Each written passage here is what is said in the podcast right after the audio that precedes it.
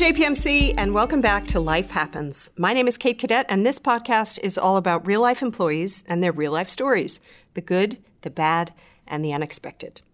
Along the way, we hope to show that if you're experiencing something challenging in your own life, chances are you won't be the only one, and there may be ways the firm can help. In this month's episode, we're talking about addiction specifically alcohol addiction, and we're on the line to Paul Feuer, a marketing manager for JPMC's Digital Operations and Technology Learning Team in Columbus, Ohio. Welcome, Paul. Thanks for joining us. Oh, thanks so much for having me. I appreciate it. Last September, you wrote a piece for Company Home intranet page about your experience with alcohol addiction. And it was one of the most affecting pieces of writing I had ever read. You were talking about crashing through life and crashing through relationships how did this all begin? So uh, yeah, I appreciate you saying that about my piece too. Um, you know, it's you know a difficult thing to share with people, uh, but I was a human wrecking ball for a long time. It started when I was um, uh, in my teens. You know, uh, starting to you know, it started in a closet. I had snuck uh, two bottles of Zima, if you remember that drink, into uh, my closet, and I was like, let's try this. You know, see what this tastes like. And I just remember being a very awkward teenager and being very, um, you know, you know, uncomfortable in my own skin, but drinking that for some reason just filled me up with this like electric charge, and it's how I wanted to feel for the rest of my life, you know. And I just realized I've got to chase that for as long as I possibly can. And dealing and grappling with that, you know, is a really difficult thing because it's unsustainable. But I tried it for you know twenty some years, and you know, um, it destroyed a lot of things in my life. So it started pretty young. So in teenage years, I guess a lot of alcohol or experimenting with alcohol happens then. You say in the piece that almost no one noticed. How easy was it, or how easy do you think it is to hide addiction and to create a scenario that you want others to believe? It's a good question. Uh, the thing with alcoholism is that it doesn't start for uh, no one signs up to be an alcoholic. I always say that you know nobody subscribes to be that, but alcoholism is a lot different than other addictions because it's uh, it's socially accepted to drink. You know, it's everywhere you look. It's advertised, it's pushed. You know, a lot of family functions center around it. You know, backyard barbecues, weddings, even work events. You know, there's champagne or you know there's wine, and it's just socially accepted. So you can hide it pretty easily. Um, and I'm not saying you know stumbling down drinking like you've drunk way too much, which you know I became an expert at, but um, it just becomes a sort of thing you have to you become um, almost like a secret agent a while, after a while. You just kind of, you know, you drink and you can understand how far you can push it yourself. You know how you can function uh, at a very high level while you drink.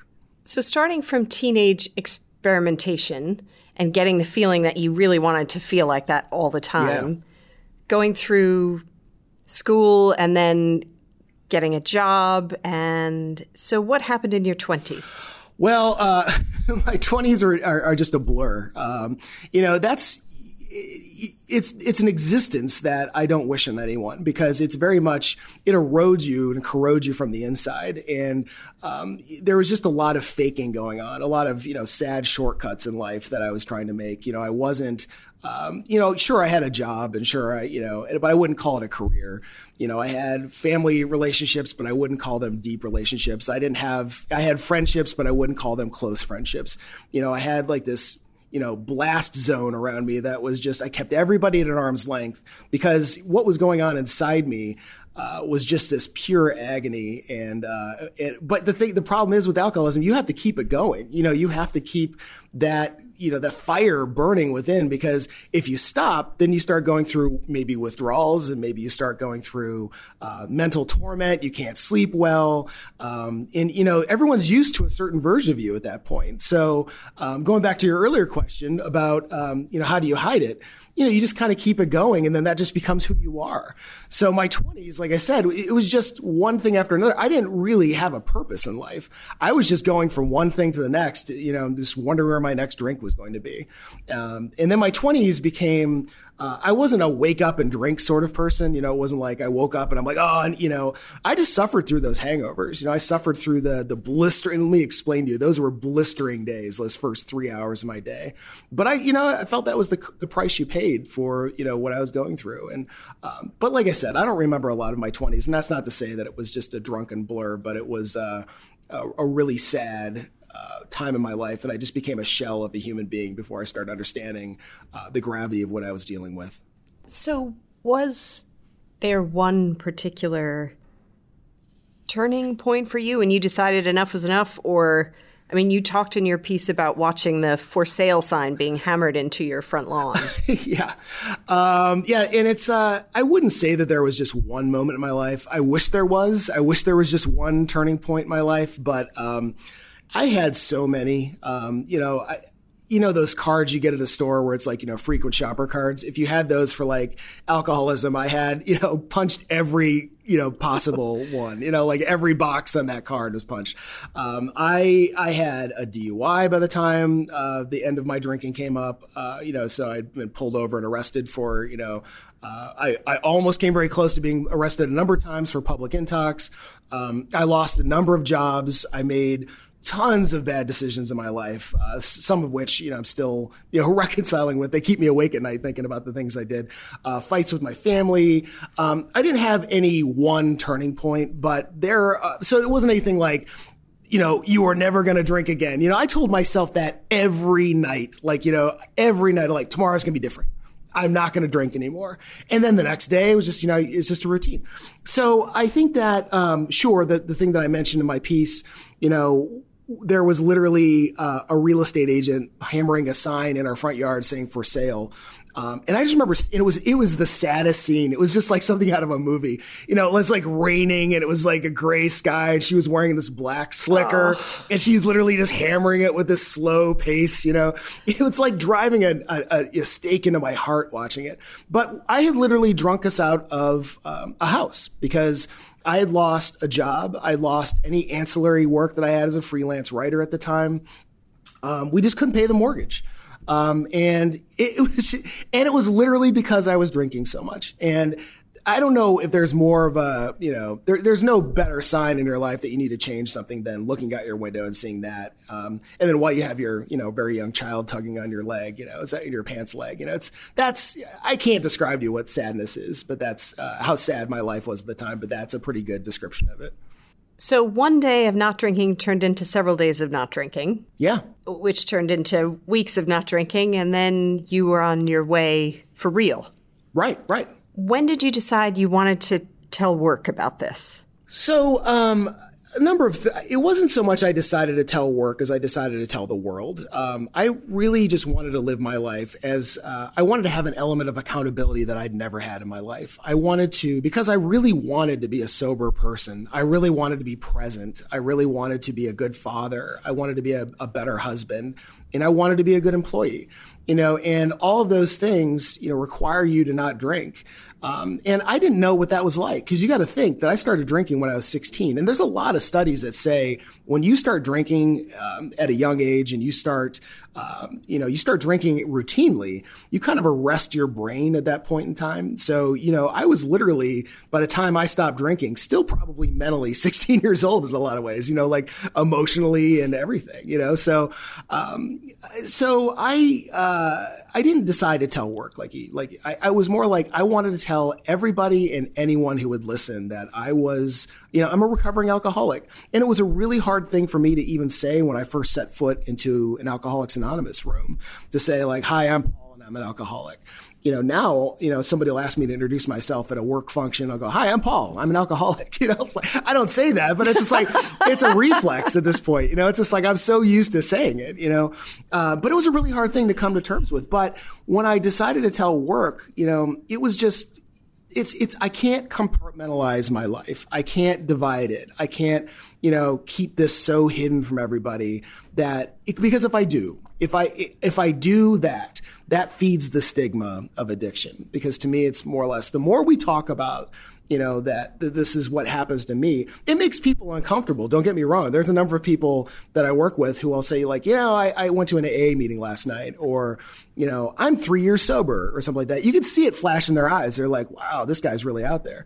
But, you know, it's just not something people are used to hearing. But the more they hear it, you know, the more I hope that, we, you know, we can kind of get past that stigma. So telling work was a very big and very integral part of my recovery process. And I did it very early on one day of not drinking became a few days of not drinking, which turned into a few weeks of not drinking, and you were on your way.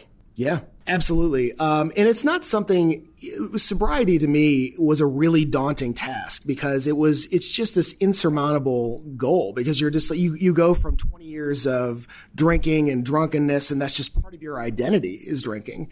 Um, that's just you know I couldn't imagine my life without drinking. I couldn't imagine you know not going to a wedding and you know having the 18 or 19 drinks that I would have. And that's probably an accurate number to be honest. But uh, I uh, I just couldn't imagine. I couldn't imagine going to airports and not drinking at seven in the morning where nobody bats an eye when you're traveling, you know, because that's part of the deal in an airport.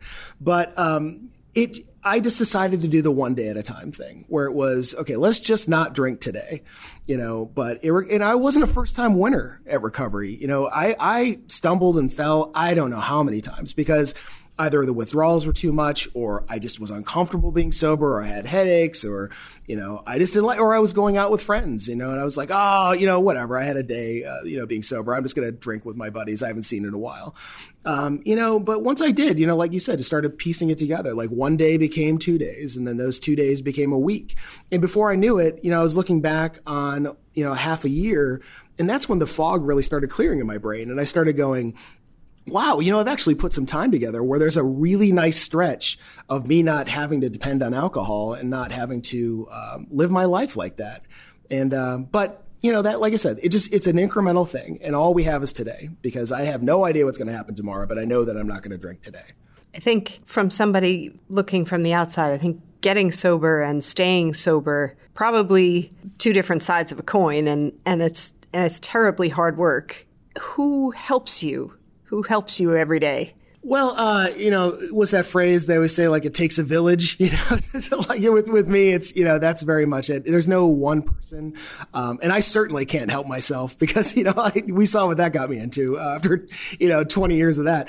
Um, so I had to pretty much surrender to a number of things and people. You know, I surrendered to, uh, I gave myself up to, uh, a, a, you know, almost a committee of a sober community. You know, there's uh, there's so many people out there who I had no idea were suffering and struggling from the same thing I was. I had no idea. When I say I have no idea, I thought, oh, there's people who, you know, drink and they don't anymore.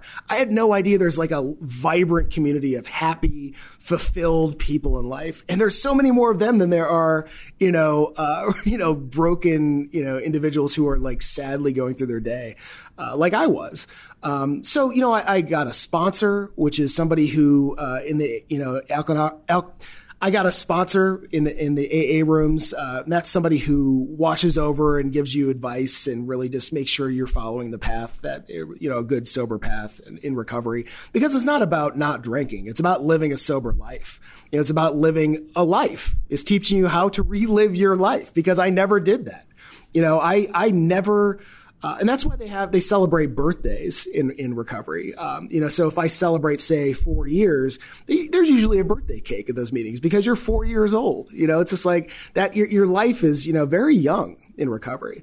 Um, so between my sponsor, um, between my you know my close friends, my family, uh, you know my mom um, you know, everybody, you know, I, I, I count on everybody. I have an amazing manager who's been incredibly supportive uh, through this entire process too. And I was very open with very quickly about that as well. And she was just, I mean, I cannot describe to you the guardian angel that she's been in terms of that because, you know, there's a lot of people that do, I'm not necessarily saying managers here, but there's just a lot of people in general who don't understand the dynamics of addiction uh, and they don't need to but she understands what the dynamics of being a human being are. And I, I'm sick as well as, you know, if you were in the, the hospital having, you know, um, you know, uh, an appendicitis or something. You know, it's, a, it's the same thing. It's a disease and it's a, it's a problem. It's a weakness. It's all of those things. So I depend on a, a number of people to get me through the day.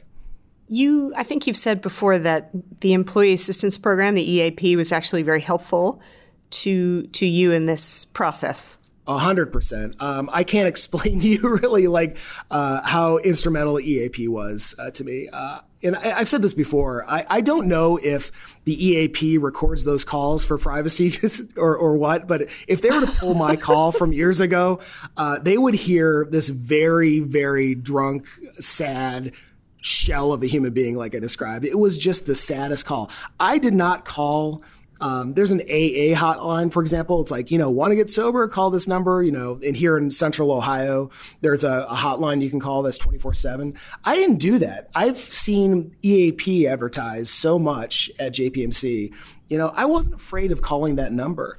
Um, and I called EAP at something like two in the morning. And I remember thinking, I'm going to get a recording or I'm going to get like a voicemail box or something and they'll call me like a day later or something. Somebody picked up that phone that like a minute within me calling, maybe even less. I remember it was this very serene voice and it was just this very calming, how are you? Are you okay? What can we do for you? It's kind of like that OnStar thing that from cars, if you crash it, you make a, a roadside crash or something and they call, it's like, are, are you okay? This, this voice comes over, you know, while you've had a car accident. It's kind of like what uh, EAP was for me. So they called and they immediately gave me local resources, including uh, counselors, um, treatment programs, everything within like a very close uh, vicinity that I could call later that day.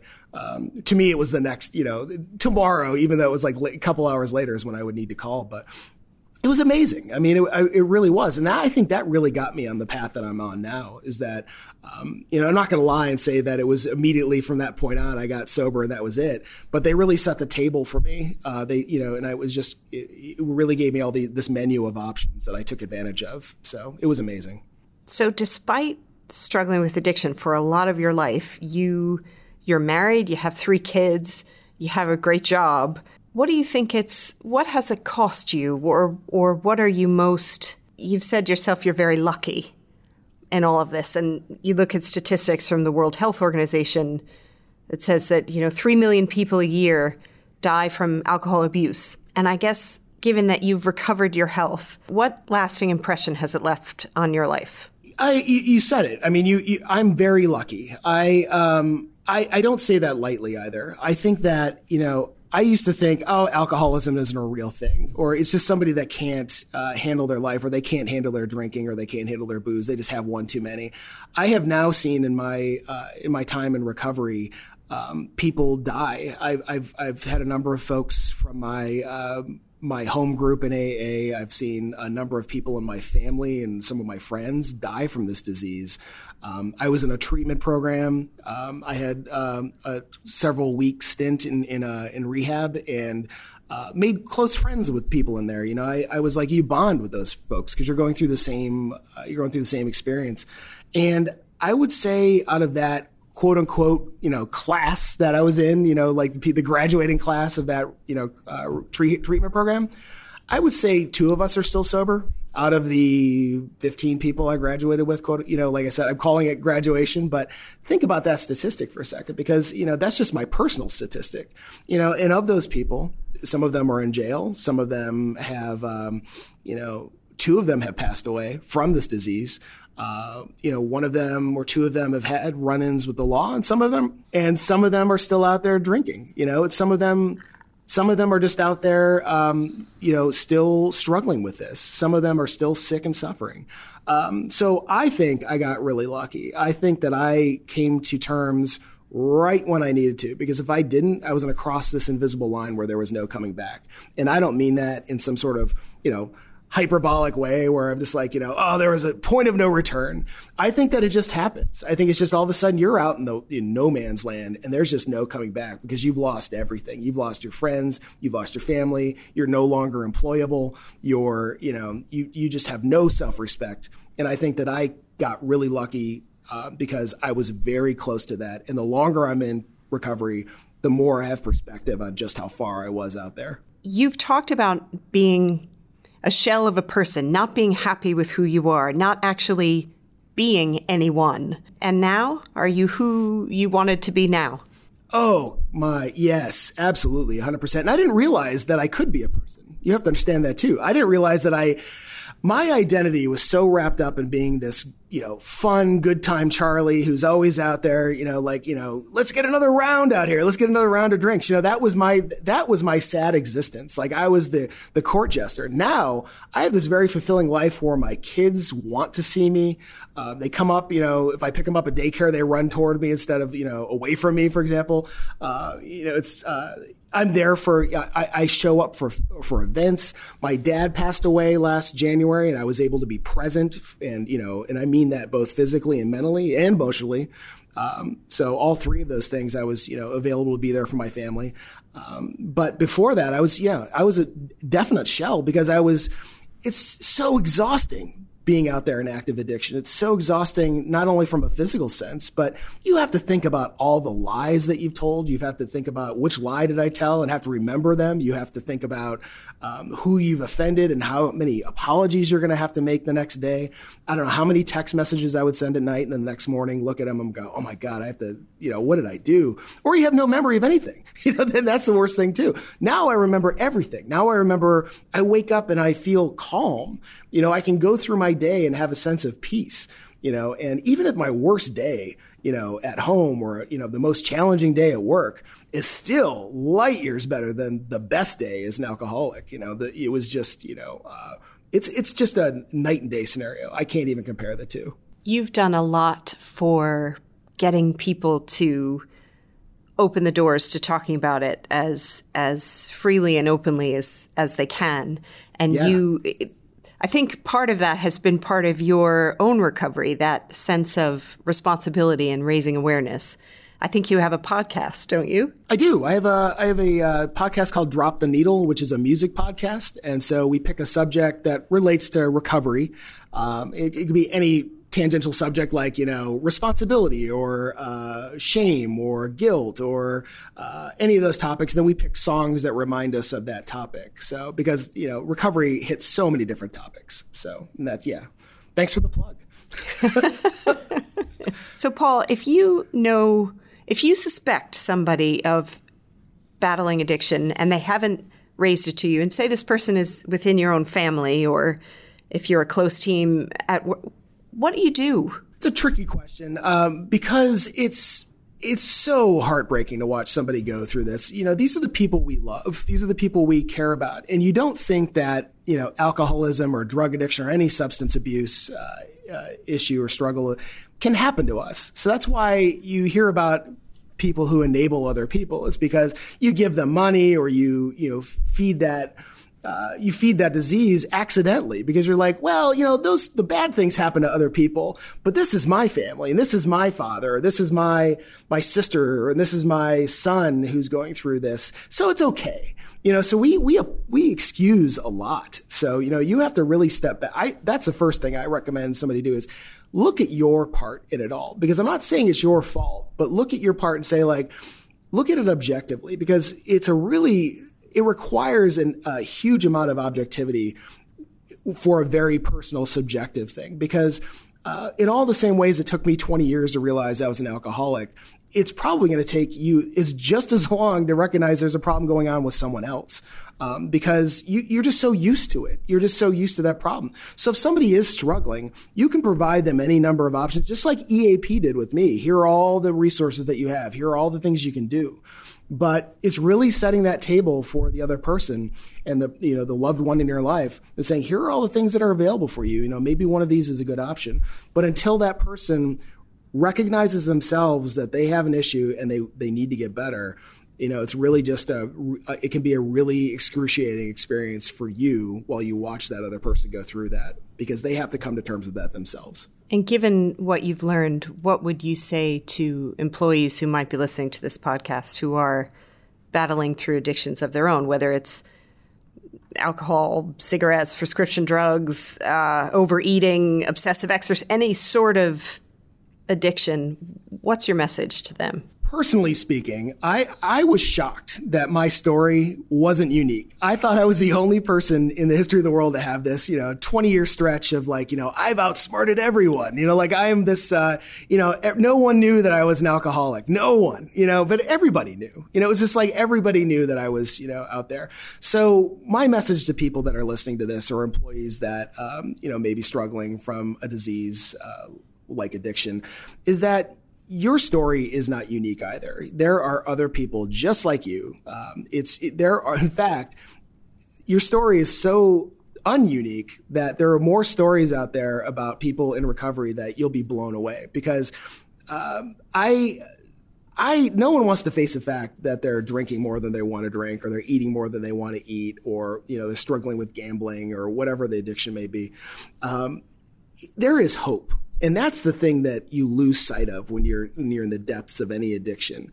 Is that well, I've gotten this far in my life. I pushed it this far. You know, I've I've kept my foot in this accelerator for so long. There's no going back. You know, it's just more or less I've already crashed through all these walls, so what's the difference? You know, um, I'm just going to stay out here, and that's the that's the, the the sad trick that addiction plays, at least in my experience, in your brain, is that it just it, it wants you to stay sick. There's a really huge part of my brain that wants to to kill me.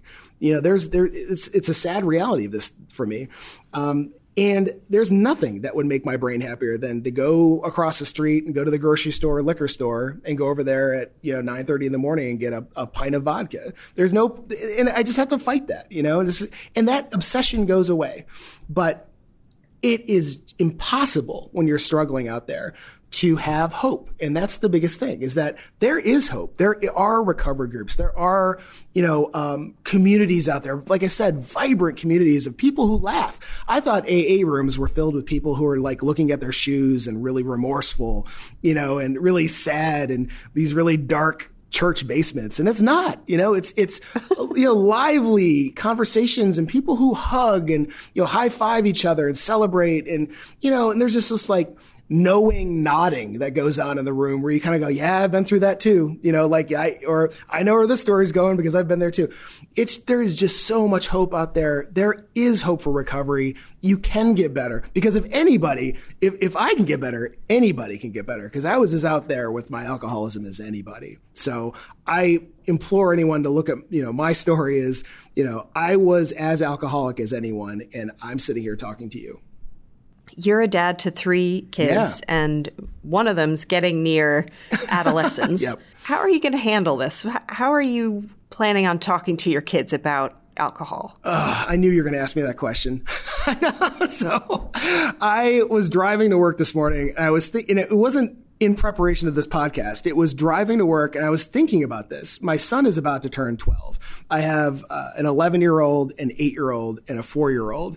Uh, my 11 year old is very much like me. Uh, he's very, um, very, and I mean that like he's a very uh, sensitive, you know, kid with like, you know, doesn't have a second skin. Nothing bounces off him. My, my middle child, you could talk to him about anything and he's just like you know he's got all the emotional range of a daisy air rifle. And then my my youngest is just happy to be here and she just likes likes eating grapes. So but all three of them i never i never for a million years thought that i would have to talk to my kids about this. I was just like oh i put this in the past. You know i put this uh, you know this is all this is something we're never going to have to talk about.